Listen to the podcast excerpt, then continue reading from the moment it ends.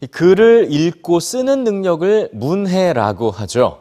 유네스코에서는 문맹 퇴치의 중요성을 일깨우기 위해서 9월 8일을 세계 문해의 날로 지정하고 기념하는데요. 오늘날에도 전 세계 인구 10명 중 1명은 글을 읽지 못한다고 하는군요. 이 문맹은 빈곤이나 질병, 불평등과 같은 문제와도 관련이 깊은데요. 오늘 뉴스취에서 함께 생각해 보시죠.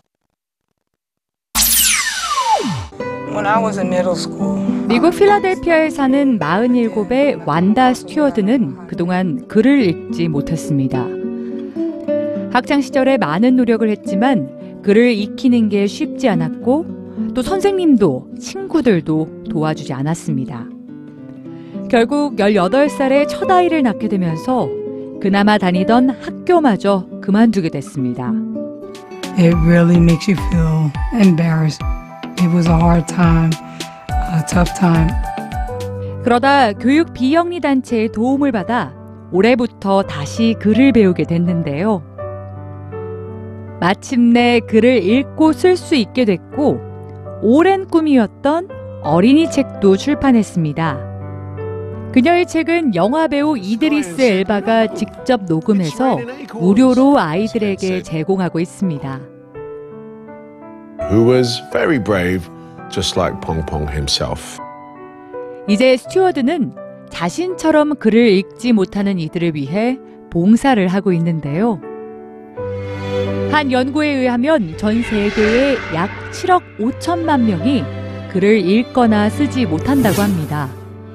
다시 말해 세계 인구 10명 중 1명에 해당하는 숫자죠.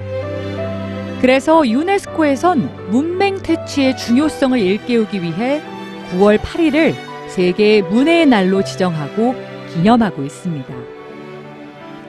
여기에 세계적인 교육 기업 피어슨도 문해 프로젝트를 진행하고 있는데요.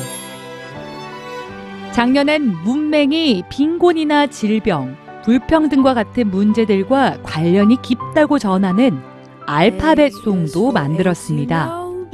알파벳 A부터 Z까지 각 알파벳으로 시작되는 단어들은 문맥으로 인해 일어날 수 있는 여러 가지 사회 문제들을 보여주는데요.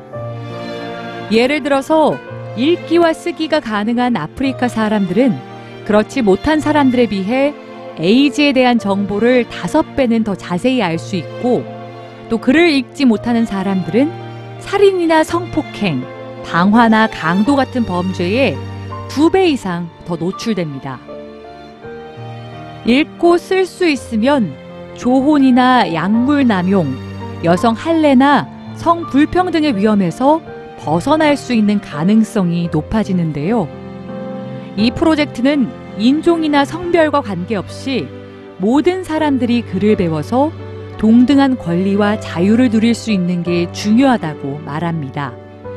또 그러기 위해선 우리의 적극적인 관심과 도움이 꼭 필요하다고 강조하는데요.